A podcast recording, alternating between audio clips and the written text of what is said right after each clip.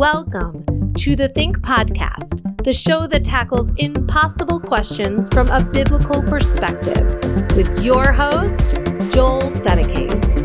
And now, get ready to think. Welcome back to the show that tackles impossible questions from a biblical perspective.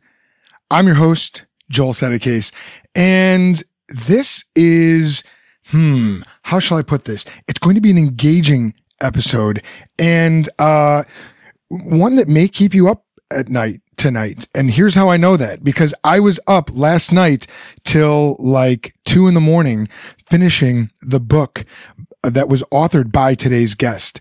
It's that good. It's that engaging. It is something that you're going to want to read and and this is going to be a conversation that you're going to want to listen to. Before we get started, this is the Think Podcast, by the way, in case you didn't know what you were tuning into. Before we get started, I want to draw your attention to something very, very exciting, very urgent right now. And that is we've got two new cohort based courses that are starting soon through the Hammer and Anvil Society, which is the applied discipleship wing of the Think Institute. And one of them is going to be starting tomorrow. The apologetics of Jesus and Paul. Then we've got another one starting very shortly thereafter called Biblical Study of Ephesians. And uh, that is going to be, um, uh, that is going to be led by one of our team members. It's going to be very, very good. Check it out. Go to thethink.institute slash hammer and anvil for more information about that. All right. Now, without any further ado, let's, uh, let's get into our show.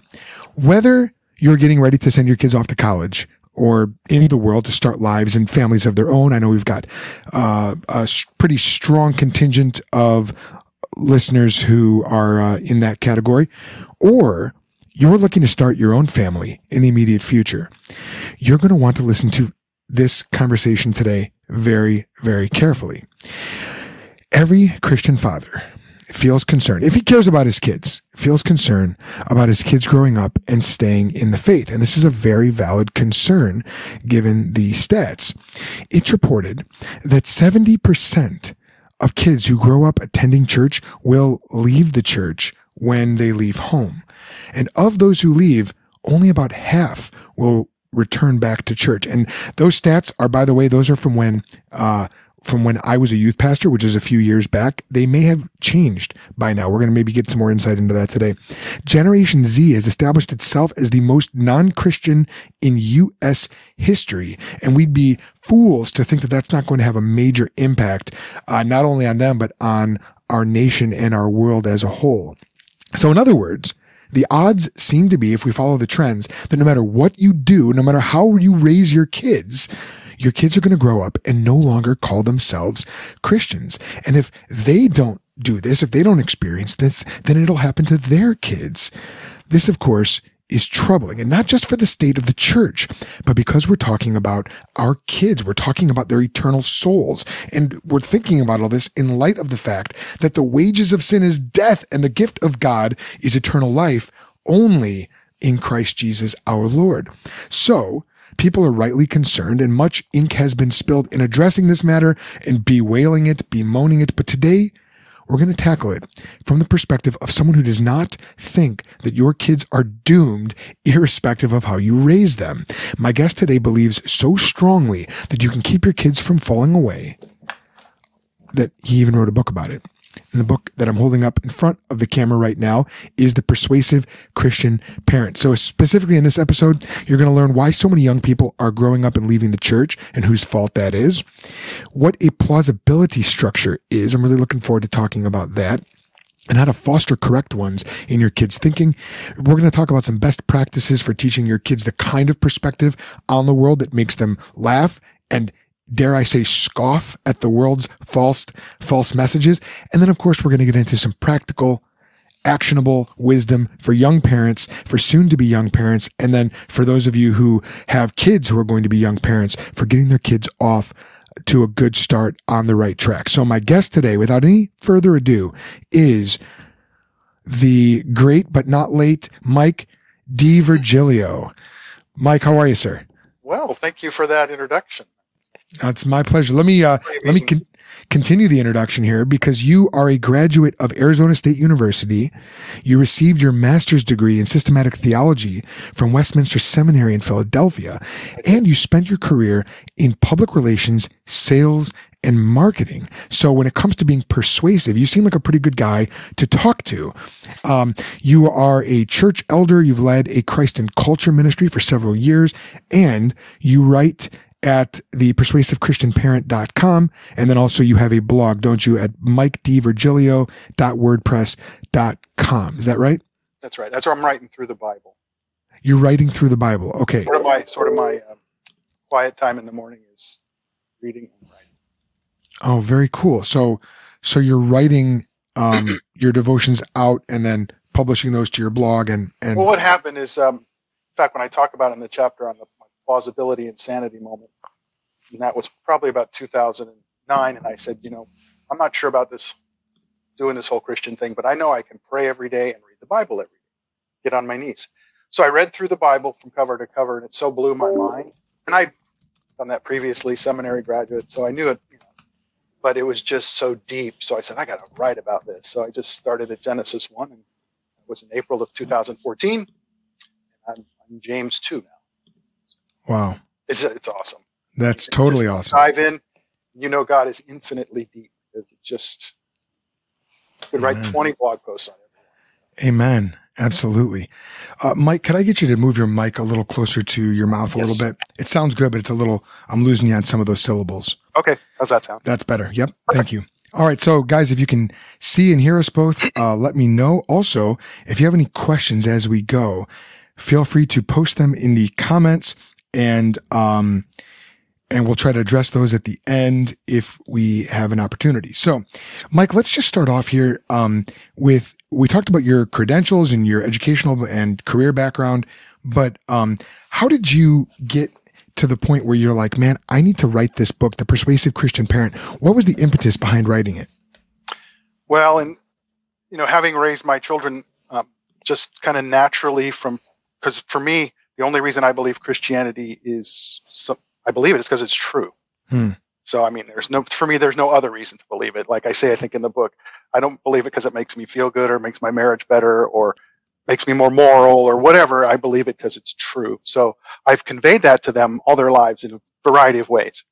And so in May of 2015, I read this article about a young woman who um, grew up in a Christian home. She Bible study, went away to church camp, the whole deal. And um, she goes away to UVA, the University of Virginia, and inst- almost instantly becomes an agnostic. And she wrote a little blog post about her. I don't. I think we call them deconversion nowadays, yeah. but uh, it's just you know I'm an, I'm an agnostic now, hmm. and it so ticked me off. and I thought that would never happen to my children. Hmm. I just believe that. Some people think that's controversial that can't have that confidence, but I don't buy that. Hmm. So I said, I said, well, I've never, I'm an old guy now. And at the time, I think I was 54. And I said, uh, why don't I just write a book and uh, about how I did this? And I'd never written a book and it was very intimidating. And I always thought about writing a book someday. And it, uh, so that's the result. I, I uh, started and my first friend of, of mine at Christ Church of Oak Brook, where you and where I have some background, Mm-hmm. Um, I, my first draft was 110,000 words, and he, he laughed out loud. I said, "What's wrong?" He goes, "Well, that's probably twice too long." so, I mean, I I'm writing another book now, and I've, I've you know I've learned a lot through this process. So, um, but it, it was it was uh, amazing to, mm. to, kind of grapple with all these ideas and say, "Oh, this is what I thought might be." Oh, I see. I see yeah. where I got those ideas and why that is persuasive and and so on. I originally was going to call it apologetics for parents, hmm. um, but most people, the friend I talked about, he didn't really. Um, so most people don't know what apologetics is, right? You know, and yeah. most Christians, and so I felt this was a better title, and uh, you know, how to build an enduring faith. And I changed the title actually in um, how to build an enduring faith in you and your children, because you know, hmm. it has to be in us first. And since I self-published it, I just can go on there and Amazon KDP and make the yeah. change. Yeah.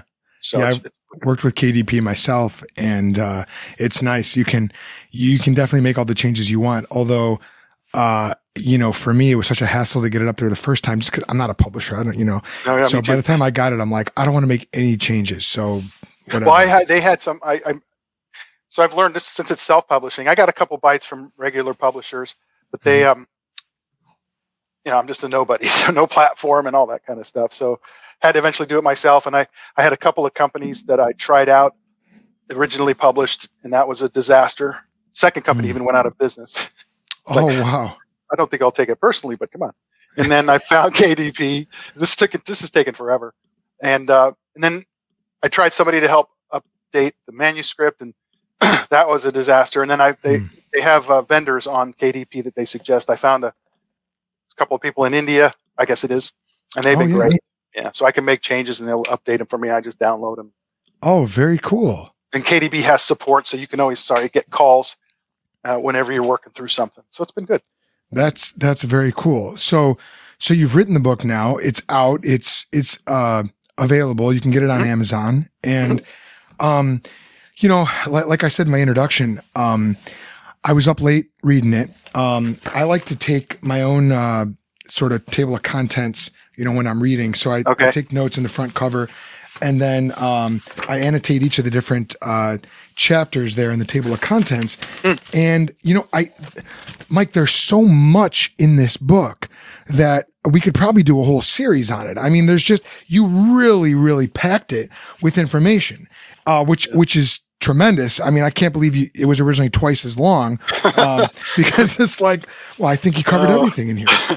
Well, it's funny because um, you know, again, you learn through the process. But my Betty, my best friend in the world, his name's Greg Smith. We've been friends since seventh grade, and uh, so he got all the first drafts, and he's reading, and he goes, ah, "This is kind of deep," you know? Mm, and I, you know, I had no idea how to really write to an audience, and sure. and so then I let my, so I edited, edited, edited, and I let my wife read it, and she would go. What, is, what are you trying to say? And I would tell her, and she goes, well, "Why don't you just say that?" Say that. so so hopefully on my next try i'm getting better at that but uh, i'm sure this could be edited professionally and but it is what it is and i'm i'm Yeah.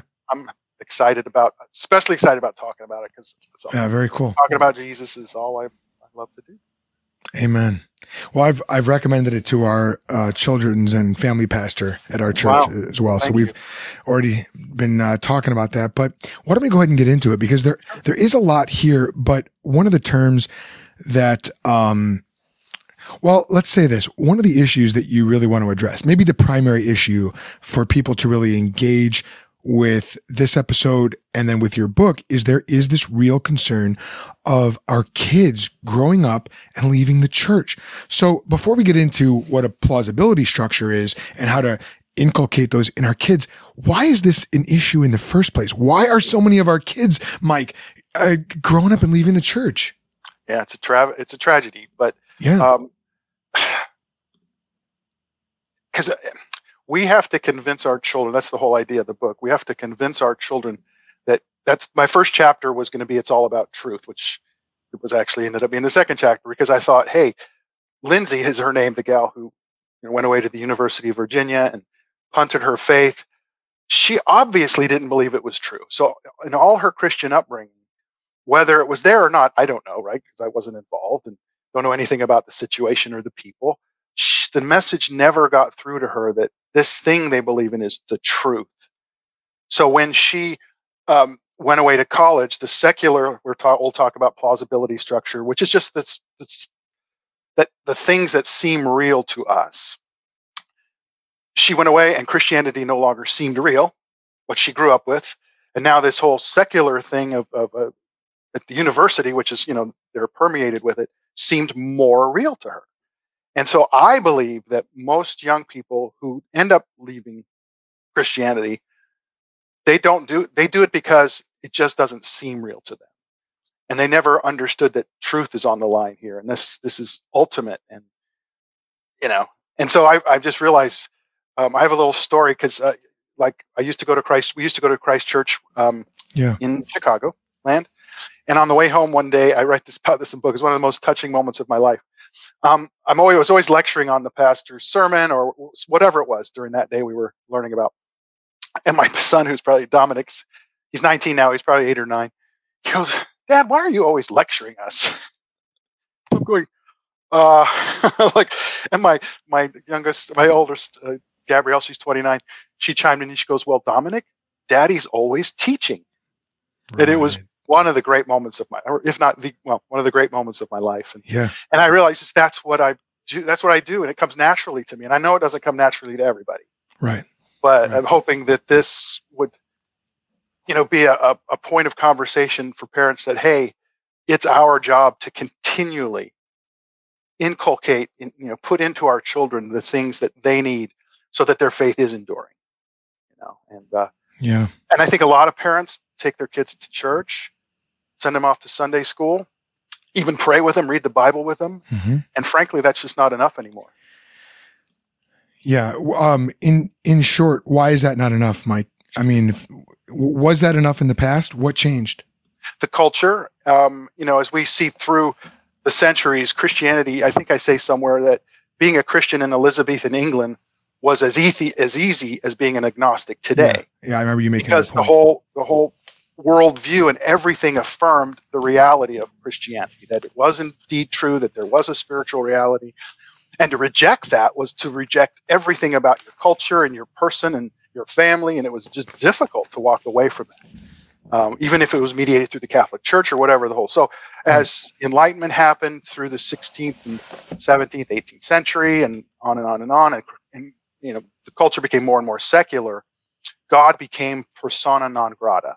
Right. And and most young um, people who don't embrace Christianity are not angry philosophical atheists. Right. Right.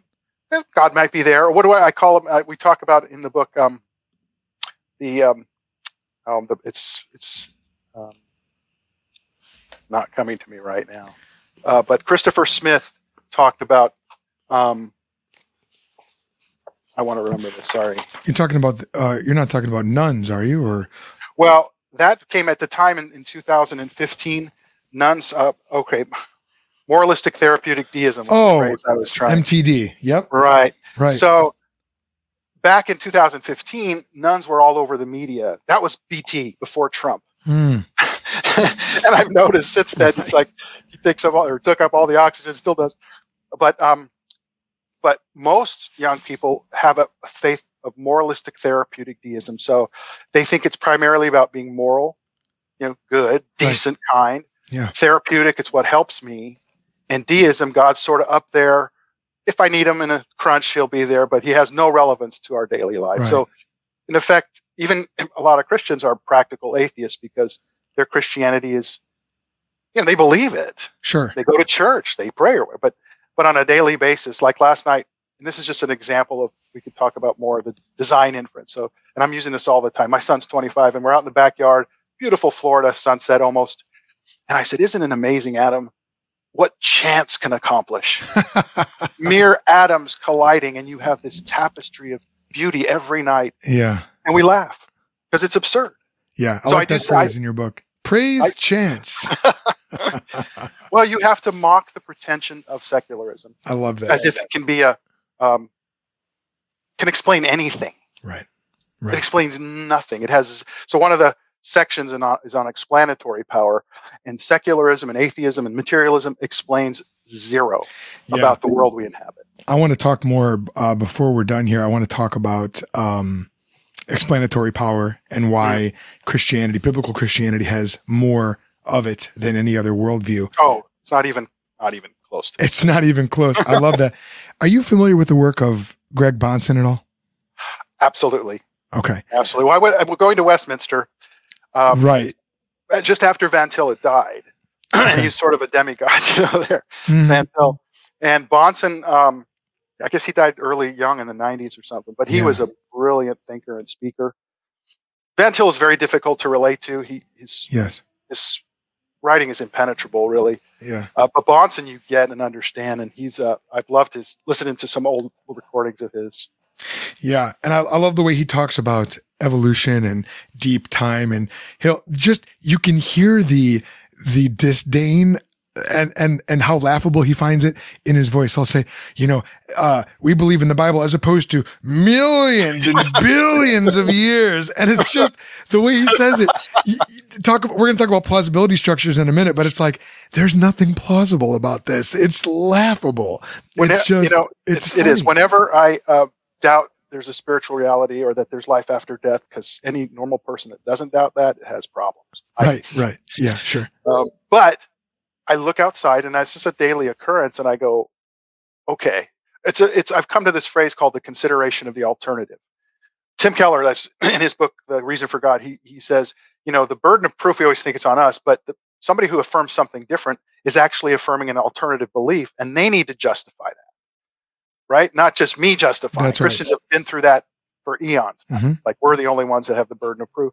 Right. So I look outside and I say, that can't be an accident. It takes entirely too much faith for me to believe that is an accident, and Yeah. that we're just we're just lucky dirt is a phrase Yeah. I came up with. We're That's just good. mere matter and collision. Therefore, God's real and spiritual reality is real. So I thank God for for His revelation, a la Romans one in, in creation, in Scripture, which to be is even more amazing than creation. Yeah. and in Christ ultimately. Amen. That's daily to be grateful for because that's why we believe, not because we figured it all out, but but He revealed it to us and does Okay. every day and every moment of it.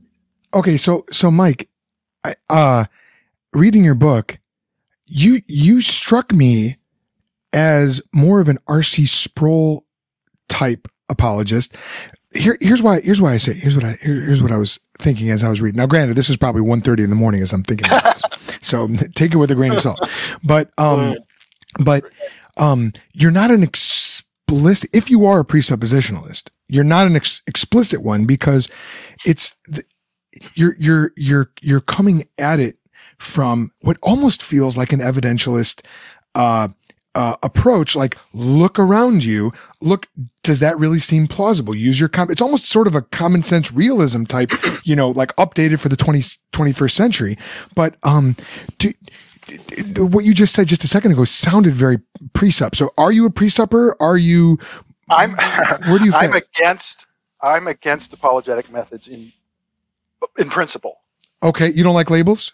Well, not just not I don't like labels, but it's I'm not sure that it, there's a biblical precept a, a biblical apologetic method. Um, because for me, I I agree with all of them. I mean, you know, what was what I struggled with at Westminster was I was reading Sproul's classical apologetics, Mhm. and he's like this is the way you start with the evidences for god's existence and then you go on to the reliability of scripture whatever right and, and you have uh, other who call themselves evidentialists or i'm a whatever works kind of guy Okay. and we understand the presupposition we can't live well i talk about that i think in the chapter on truth is there's no presupposition free existence or you know we all assume things we all come to the table and that's why plausibility is so important because Right. I talk about a double standard because the secularists say they don't need presuppositions or faith Right. or belief. Right. This is just objective reality. You, you religious people have to believe. Yeah. Yeah. Yeah. You know, we're, we're beyond that. And that's where you got to really help mold your kids' minds that that's absurd, that we all assume things and we can't even do anything without assuming certain things. Yeah. There's certain basic beliefs that are fundamental that you couldn't even think without. Hey, Joel here from the Think Institute. Would you like to bring the Think Institute to your church, group, ministry, or conference? We can provide high quality, theologically sound, and engaging education in the areas of evangelism, apologetics, and the biblical worldview. We've spoken at churches, schools, conferences, and groups in Chicago, Indianapolis, Franklin, Tennessee, New Orleans, Dubai, and the Philippines, and more. We want to help your local church, ministry, or conference fulfill your piece of the Great Commission. We can provide teaching in person or remotely using our state of the art conferencing technology. Learn more about bringing me or a member of the Think Institute team to your church, ministry, group, or conference by going to thethink.institute slash booking.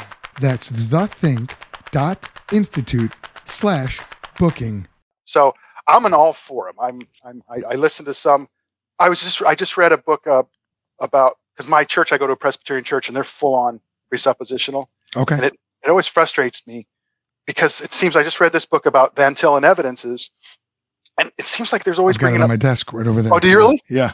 uh, Christian theistic evidences. hmm so straw men um and like they'll say an evidentialist will say such and so and i go like which ones i've never heard them say that and Hmm. so it's it's a it's a debate i think sort of fruitless uh, in the in the long run because there's you know if you talk to somebody and they need they're really i don't know if god exists why would you go into the presuppositions of, of start with hey what do you believe where did Yeah. it come from you know and then you just kind of go from there I, Okay. I'm- I'm not a big on the ABC, but you know, I do Okay. believe God is a God of evidence, and I, I talk about that in the book.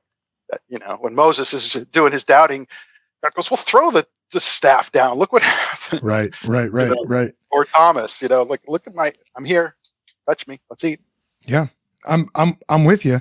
I think um okay, we we could go down that rabbit trail. Oh, forever. And I'd love to, but I want to talk I mean we need to talk about plausibility structures and we've already got comments are starting to roll in. So Mm. um let's let's talk about what what is a plausibility structure, Mike? And then um maybe after we define it and work through that, we can talk about how do we inculcate true or biblical, which is I- repeat myself, exactly. uh, uh, plausibility structures in the minds of our kids. How were you able to do this? Mhm. And then, you know, how can dads with with young kids or dads whose kids are getting married Absolutely. and they're going to start their own families and it's like Right. I want to impart this wisdom to my son for his you know, for my grandkids. So what is Right. a plausibility structure? the word plausible simply means something that seems real to us. Okay. It's very simple. Everyone knows it, right? Right. So the idea of a plausibility structure. So in that chapter, I talk about the sociology of knowledge. Uh, Peter Berger and the and the Sacred Canopy and the sociology of knowledge talks about how reality is mediated to us through everything, through society, through our parents, through our upbringing. Right? We don't just um, see reality there for what it is. It's some way mediated to us. So it's a it could be a complex um, conversation, but the bottom line is what seems real seems real to us, not whether it is real or not. What seems real to us is that whole plausibility matrix structure, Okay. and society determines that. So it's it's so when Lindsay of my introduction, when she was in church growing up as a teenager, it seemed Christianity seemed real to her. Right. But however, you know, you don't blame whatever stuff happens, right? Yeah. So she goes away to college, and now the secular plausibility structure, what seems real in that world, from an agnostic God is a, um, you know, Santa Claus perspective, that's just seemed more real to her. She didn't argue through the evidences for God or the resurrection or the reliability of Scripture, right? She just like, Yeah. oh, Mike, you're you're making it seem as though we are somehow impacted by society and by the culture around us. But I know that can't be true because we are free thinking, uh, atomized minds who just reason neutrally towards conclusions, aren't we?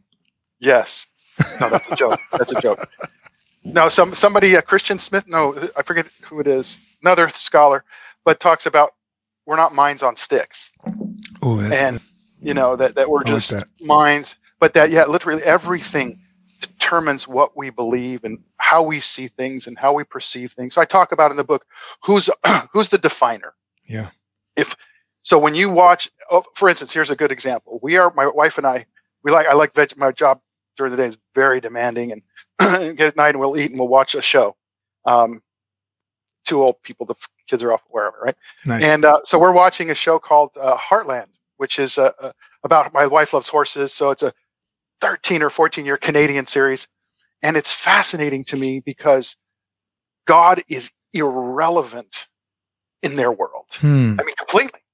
And uh, they bring in an Indian for some spiritual out spirituality type of stuff. Sure. Seems profound. Yeah. But God is irrelevant. And I, I've I've written about this. I've talked to my kids about it all the time. Still do. And I even lecture my wife about it. I say, isn't that amazing how you could watch this show and God is like, you come away with it thinking God's less real and less relevant to existence because you're watching a show that doesn't say anything about God, doesn't berate God. It's just, he's irrelevant. Right. So your plausibility structure gets slowly molded to the agnostic secular one yeah, maybe God's there, and yeah, possibly, but you really don't need him to to kind of neg- negotiate life. So, would you say? Have you heard of the term Overton window? Yes, I many times, but I don't know if I've got it defined. But I've just read okay. it in the book recently. Yeah. Well, so I don't know that I, I've got it fully defined either. Um, my understanding of the Overton window is it's it's the the the bracketed set of behaviors and thoughts that are deemed acceptable and mm. sensible to a society. Mm-hmm. Which it sounds a lot to me like there's a lot of crossover between that and a plausibility structure. Like, yeah. you know, like like for example, our our society's view on marriage Mm-hmm. Um, you know, there was an Overton window as as to what, or even if we're just taking sexual mores in general, right. you know, ten years ago the Overton window was slid a lot more to the right. Now it's a lot more to the left. So mm-hmm. certain things that that had been acceptable are no longer acceptable, whereas things that had not been acceptable now are acceptable. and you know, do you see crossover between that concept and a plausibility structure? Totally. Um, so in the book, I talk about um, some examples of how we, we see reality differently today. So I use smoking as one because when you watch an old movie in the 50s or 60s, I, I think I talk about Mad Men. And, um, yeah. They're smoking all the time, and that would get an R rating in our culture today.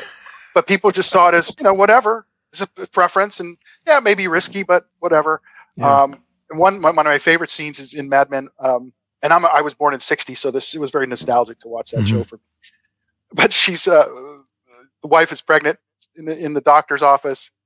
He, he lights up and offers her a smoke. and, oh, the pregnant, pregnant, uh, pregnant woman, right? Draper, yeah, yeah, right. Uh, I forget her name, but Don Draper. But it's so funny to me because that is obscene to us now. I mean, right. we would, we would just, they would arrest those people. That doctor would go to prison forever, right? Right. right. And uh, and then I also talk about sex, right? We talk about uh, homosexuality and whatever, same sex mm-hmm. marriage. Um, and that was just inconceivable to people. Even Obama rejected it, right? You know, because people couldn't buy it. Now it's just, oh, normal, you know? Yeah. Not and only so, normal, you have to celebrate it. Well, that's another story. Well, oh, fair enough. Yeah. But but uh, and then also food is interesting. My my daughter said to me once, and, and I don't know if I'd read the book. I I talk about in my book.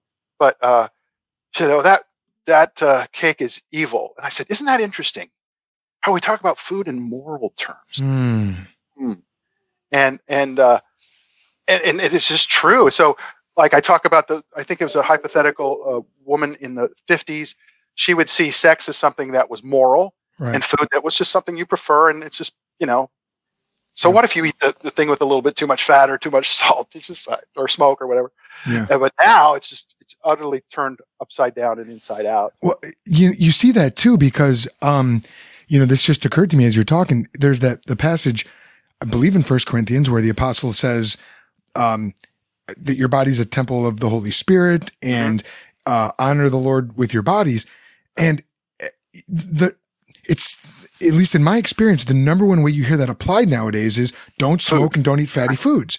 Right, and it's right. like, no, go back and read the passage in its context. It's talking about not uniting with a prostitute right. sexually. That's a that's a sexual moray passage. Has nothing to do, nothing to do with getting with a tattoo, smoking a cigar, or uh, or eating McDonald's. Nothing at all.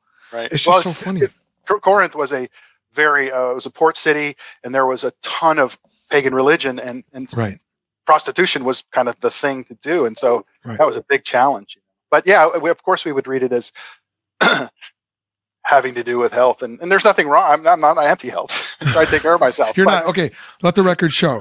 Mike DiVirgilio is not anti-health. That's good. That's good. No, but it's interesting. C.S. Lewis wrote, and I, I put it in the, one of the notes in the back about um, the the idea of mere longevity. Hmm. It was contemptible to him. Hmm. Just the idea of I need to live a few more years in fact, I was at a I was out in California for ten days for a sad occasion for a, my best friend's son's funeral, hmm. and uh, after that day, I was having dinner with my sister and my mother and my sister's boyfriend, and they're talking about they're really into everything health, and it's just a religion almost. So I, I said something about should we be concerned more about um, what happens to us since we were at a funeral today after we die, our souls, and they looked at me like uh, and the, the boyfriend goes, "Well, um, well, it's still important, the health stuff." I said, "Well, yeah, that's not what I was saying. it's Right. not like either or, right?" Right. So again, this is all plausibility stuff. It's it just this the, the idea of health being the sine qua non of existence, the ultimate good, Right. just seems like something that's true. That's why don't get me started on the whole COVID thing and masks and you know our our, our entire planet being turned upside down for a, a bad flu. Right, right, But- right, right, right. Yeah, no, I, I think you and I would have a lot of common ground on that. Uh, Let's not go down that rabbit hole. yeah, yeah. Well, we're not uh, we're not anti-facers. Right. Um, but but just like what I did with my son last night, even though he's 25 and he's fully in, just do it. I just it's constant. I never stop that. Like I, I talk about the um, the clicker and the power of the clicker. hmm Uh, it's I talk about it in the in the chapters on culture because we have to continually interrogate the culture. We never I let loved that. me too. I love that that that section. I do that with my own kids. Um, Mm. I recently did a, uh, I recently did a an episode with a Christian apologist uh, who's becoming a friend of mine, Eli Ayala, and we talked about how to teach apologetics to kids, specifically presuppositional apologetics. Mhm. And one of the things that I was saying is, uh, I think it was on that episode. Pause the movie, pause it.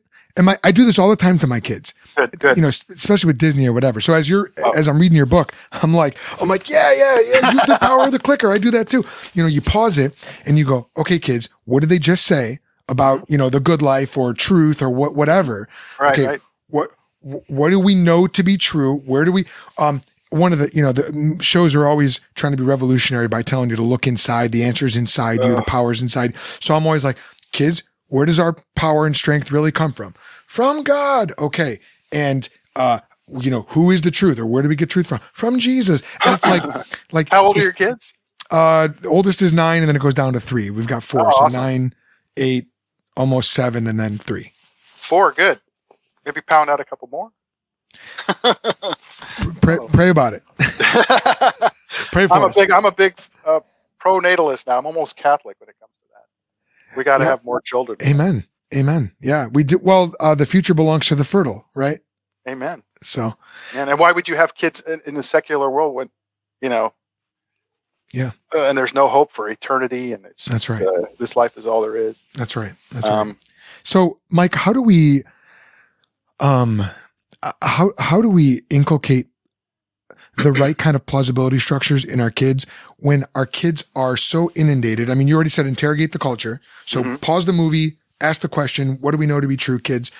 Um, that's that's reactive as you're as you're watching a movie. Right. How do you do that on a day to day, week by week basis where you're putting those plausibility structures in place so that when you pause the movie, when you use the power of the clicker, they already know the right answer because dad's been reviewing this with them. uh, When? Their whole life. Okay. Yeah. So, how, so give us a, give us a framework on how that works. How do you do that in practice? Well, I'm not sure I ever had a practice because again, I, I wrote the book after I'd look back at my life and think, how do I do this stuff, right? So, uh, Okay.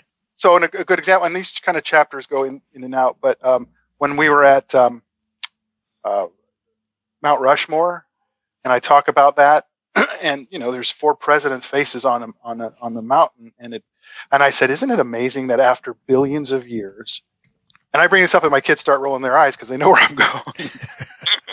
I get the Disney eye roll, and I said that just after billions of years of rain and all this weather, and that four faces basically put into a mountain and it so happens that they look like presidents of the united states and it it happens in the united states.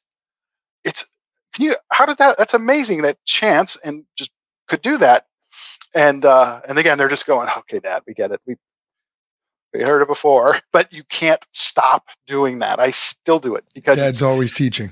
yeah, you have to because again, they're going to go out there, and over time, though, the any other alternative plausibility structure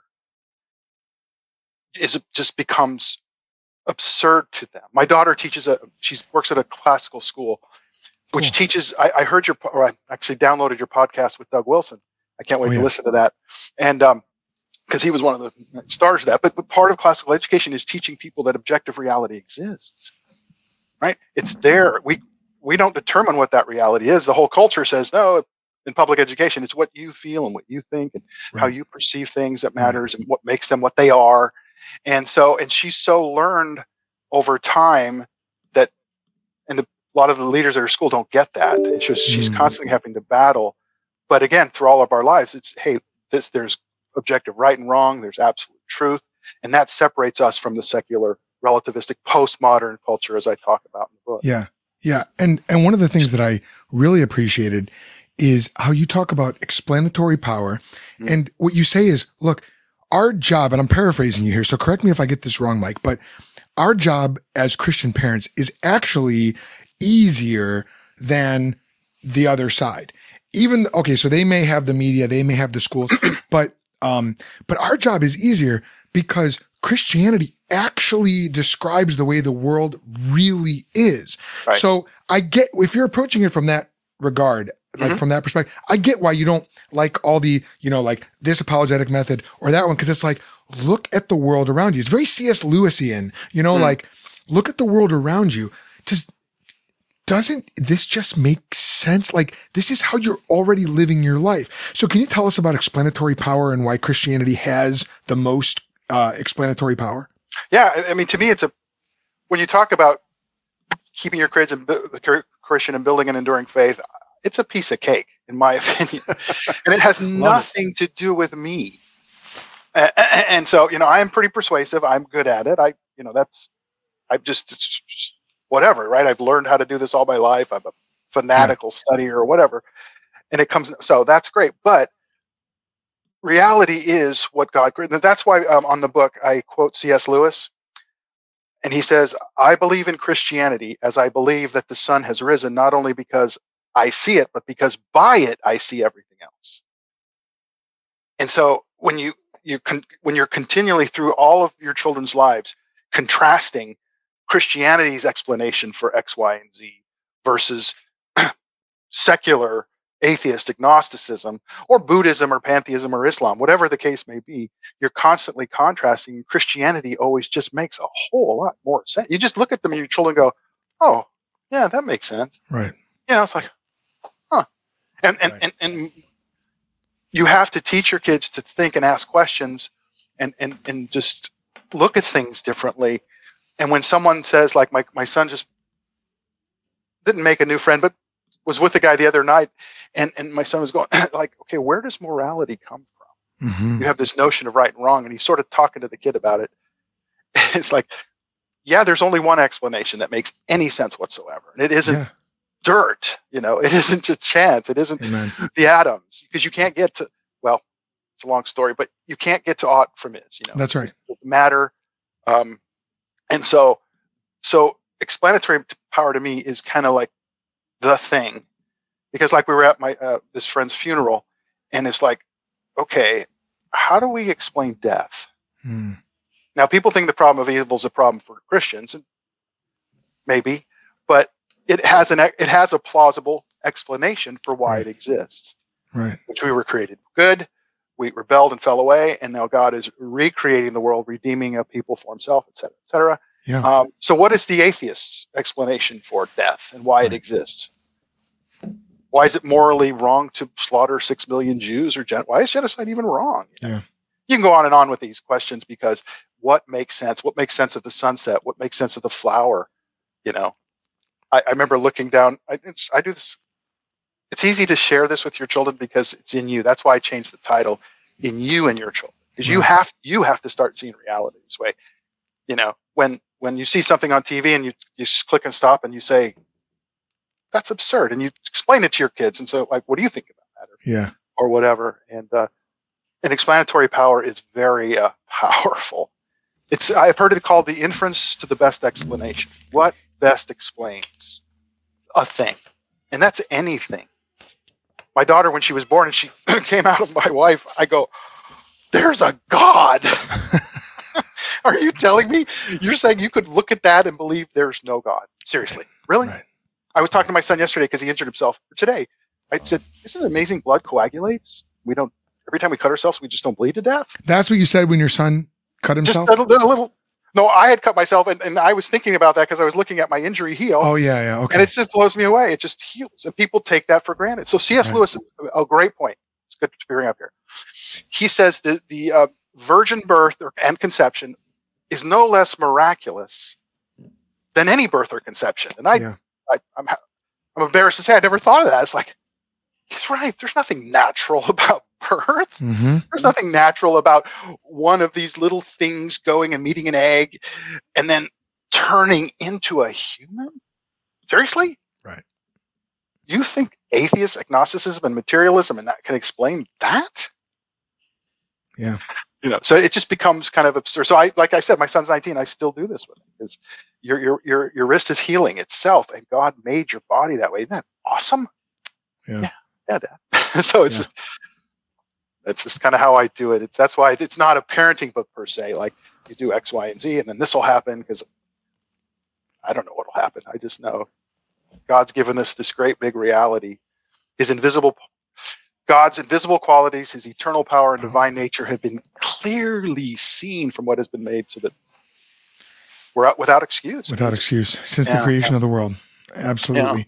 So, um, Mike, before we get to, are, you okay to answer a few viewer questions? Absolutely. Okay, so before we do that, though, because I know you've gotten some pushback in Hmm. this, uh, you know, on the book, because it sounds like you're making a certain claim that I know you're not making, but maybe you could just get on the record now and say, Sure. are there any guarantees? Are you saying plug and play? If you do X, you'll get outcome Y, uh, because you're you're you're presenting this with so much confidence. Like, look, if you build these plausibility structures in your kids, if you're teaching them God's word and you're teaching them the biblical worldview, it's going to have it's going to appeal to its you know it's going to reveal its explanatory power and and Mhm. quite frankly they're going to think that non-christian worldviews are absurd as they are but Right. but mike are you guaranteeing that your kids are going to grow up my kids or anyone's kids are going to grow up and and um be christians when they grow up Well, the short answer is no, because we can't guarantee anything. Right. And the reason this came up is because uh, I had some pushback initially. I would send out, and I think it's because of my um, little story on Lindsay and how my my visceral reaction. I'm Italian, so I'm everything's visceral. Right so, and uh, and I was like, this could not happen. And so I write that, and I think if I didn't write that introduction like that, I think people probably would be able to read the book and just not have that in their mind but um, that was the truth of the matter. I really felt that, and am, do feel that. and so, um, I uh, so after I got some pushback, I wrote um, a little in the introduction. I just said, "Hey, listen, you can't guarantee anything, and we're in control of nothing." I mean, I it's hard to be any more. And I've gotten this pushback from Arminians and Calvinists and everything in between. You can't control anything. But then I had a, a, a, a theologian reformed who who just sorry couldn't he he couldn't endorse the book because he felt like it was uh, piling on guilt on parents whose kids do run away from the faith or whatever and i said you know that's not the point jesus paid for the guilt why don't we just learn how to become better parents and you know if it so i could go over anywhere with this but if my child came back from college and said you know dad i'm no longer a christian I'd say, well what are you okay well convince me it's true what, what, why do you believe this now that's good yeah, because like, okay, so if obviously if this is so awesome, whatever this other thing you're into, go explain. Well, I'm an agnostic. Well, how do you just? And I, you could go. yeah yeah There's so many different directions you can Yeah. go, and and so there is no guarantee because we have to. It's all God. He gives all men life and breath and everything else. I mean, every heartbeat, every breath, everything He does is by His. You know, for us is His grace, and Yeah.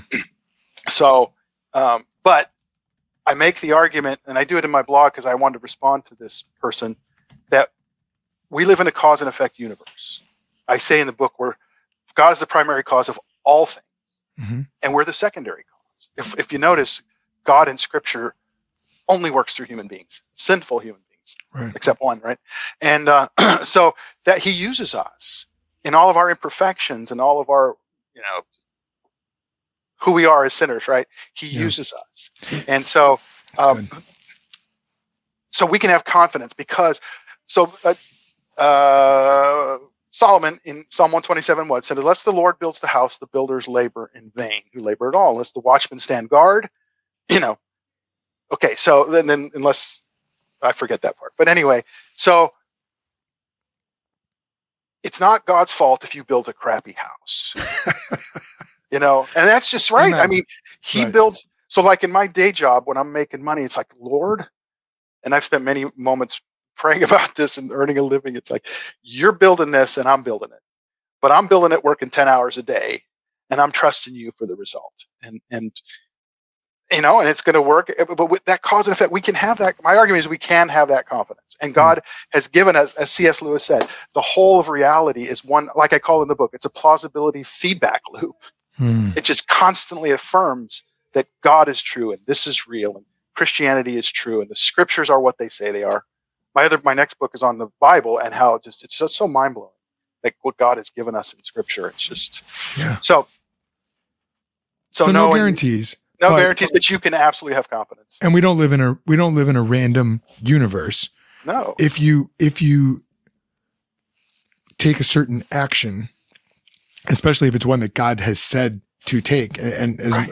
we're about to transition to some viewer comments here but uh gospel ambassador in is watching on youtube and and he's saying uh you know he's quoting proverbs 22 6 train up a child in the way he should go when he Oh. is old he will not depart from it and you know the my understanding is the way that that verse what that verse is actually saying. It's not, it's not only train up the child in the way he should go, but whichever way you train up your child, that is the, the route he will stick on.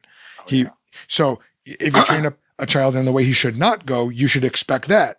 right. Well, my first first section is on the the. the I was going to first call it "It's All About Truth." That first chapter, and then everything I wrote about, it's like it's that's all important. So, like, so all the chapters, it's all about. So, it's all about parents. And sociologically and biblically, the fact is that the most important influence in a ch- child's life is the parent by far, Amen. right? And if we abdicate that responsibility, something else is going to raise them or or determine their plausibility structures and so on and so forth. Yeah. So it's and and the Bible is from beginning to end. If you do a Bible word search and put child in there, or children, it's just read through the Old Testament and all the references is you, your children. The secret things belong to you and your children. Hmm. Right. Deuteronomy 29, 29. And and everything is about teach them, teach them, teach them, teach them, Yeah. teach teach them. The word of God. Write it on your and teach your children. And talk about it when you lie. And just it's just constantly. So and and I'm uh, being reformed. I, I, I'm- believe in baptizing children because I believe a covenant. Our co- God children are our covenant children. God promised So they are not strangers to the covenant. So they're part of God's promise to us. And we have Yeah. to. I believe in baptizing kids too. As soon as they make that credible profession of faith, just baptize Oh, you're. Baptist. Ah, we'll have that conversation sometime. next time. Well, Yeah. that's what I have in the book when I talk about Reformed theology. I got some pushback here in Tampa from a Christ, uh, a guy who uh, belongs to the Church of Christ and his little publishing business, Oh, and he said uh, he didn't like the Reformed part. I said, can't really Yeah. take that out. So I Yeah. say at the beginning, if, if you're not into this whole Reform thing, just skip this chapter. You know? well, me, right. And fundamental to my. so I, I wrote a catechism uh, for my own kids that a lot of uh, s- uh, several other families have appreciated and some churches have adopted and whatnot. And I, I put my theological convictions right out at the beginning. I say, look, I subscribe to New Covenant theology, uh, believers baptism. You know, I'm a Calvinist. I put it all in there because that those theological convictions are what are sitting behind this catechism. So if I believe that they're very consistent, so I want you to see where the, you know, I'm not just going to pretend like those things didn't give rise to these positions. So I, as as I'm reading about infant baptism, I'm I'm, you know, debating with you in my mind as I'm reading, and I'm like, oh, I don't think that that follows. I don't think that gives. But I'm like, but I'm glad that you put that in there because that's though that's part of the the structure Right. that that has given rise to your argument. So, you know, I didn't begrudge you for putting those in there. Uh, Well, one of my I- favorite verses has, has become related to anything about anything I believe is 1 Corinthians 8 2. And Paul says, The man who thinks he knows something does not yet know as he ought to know. as you ought to know. That's right. and that's, good. not calling for skeptic- cynicism or skepticism, because Right. Paul says in the first verse, we all have knowledge. Hmm. so, and the more you know uh, in anything, in any field, the more you realize you don't know. And if you don't learn that, then something's wrong, you Yeah. know. And so, so you just have. So that's why I'm, I'm I'm a little less dogmatic about pretty much everything as I've gotten older, because I was very much we'd be date we'd be going at it. Yeah, yeah, yeah. That's uh, good. That's great in its context, and if it's necessary, if somebody cares about baptizing their, I've convinced my niece to uh, baptize her child, and I gave her Oh. Doug Wilson, who used to be a Baptist. That's right. I gave it to, to a, a thousand generations. Yeah, to a thousand generations. Um, which, hey, by the way, I'll give a shout out to the Paedo Baptists. It's a great argument by Doug Wilson. let- let me put you on full screen here. Okay. Actually, I don't think I want to, but I don't want to promote that heresy. Um, the fighting words. No, it's it was very helpful reading him because he goes through some arguments that I'd never heard before. Hmm. Very powerful. And uh, so anyway, but that's a lot of fun. Cool. Uh, Yeah. Well, um, well, let's go ahead and get to a, a few of these comments. And uh, um, really, uh, Gospel Ambassador has been blowing up our our comments here on YouTube. So, um, I wonder if you'd have an answer to this one, Mike. He says, "Which apologetic book is best to be used as a textbook for children?" Do you have any thoughts on that? Oh no, I listened to um, I listened to uh, Apologetics 315 when I first got back into apologetics in 2009. Mhm. Um, that was a huge resource. Uh, Brian Auten is, was the proprietor then, and then he left and he came back. And so that they do a podcast now. And if you go there, they do a podcast on um, children and apologetics. Mhm. And they mention some resources. I don't remember them off the top of my head, but if you go to apologetics315.com and, and uh, they mention several because there's, I, th- I think even um, William Lane Craig has written a book. Um, Yeah, he's got several kids' books. I know. okay, stuff like that. And he's an apologist, that's for sure. so, uh, Absolutely. but I never did give my, you know, you know, it's interesting. There's a, a favorite word in evangelicalism called being um, not purposeful, but uh, intentional. Mhm. Right. and I'm probably the most like praying with my kids and doing family devotions. You know, I was terrible at that stuff. Um, and I, and I told my, I, my, I told that to my daughter one day because I was just kind of being a little feeling guilty. Like I wish I could have done that more, you know, and as they got Mhm. older, it was like herding cats, you know, and Sure. we'd already developed those habits and I wish I'd developed them earlier. And she goes, well, dad, um, at least you convinced us that Christianity is true. I said, well, there is that. Yeah. That's So- awesome. so yeah, so it's been more of a kind of a ad hoc as I learn stuff and as God is teaching me about reality and I'm just, Yeah. you know, in constantly engaging. And it's, uh, it's, it's just so fun. I just, having the little, little ones, little babies is, is awesome.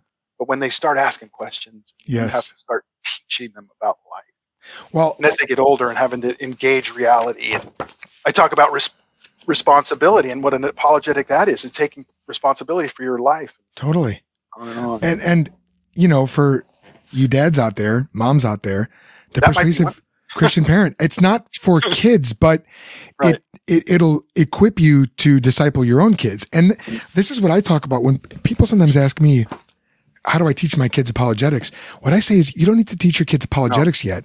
Teach them the biblical world and life view. Yeah. And the apologetics is going to fall into place it does. because there's there's a reason why Christians once they learn what it is, they love apologetics, whether it's evidentialism, classicalism, presup. It's because we already believe and we love to see God's truth being vindicated. So you've Well, got to get your kids I- to that point.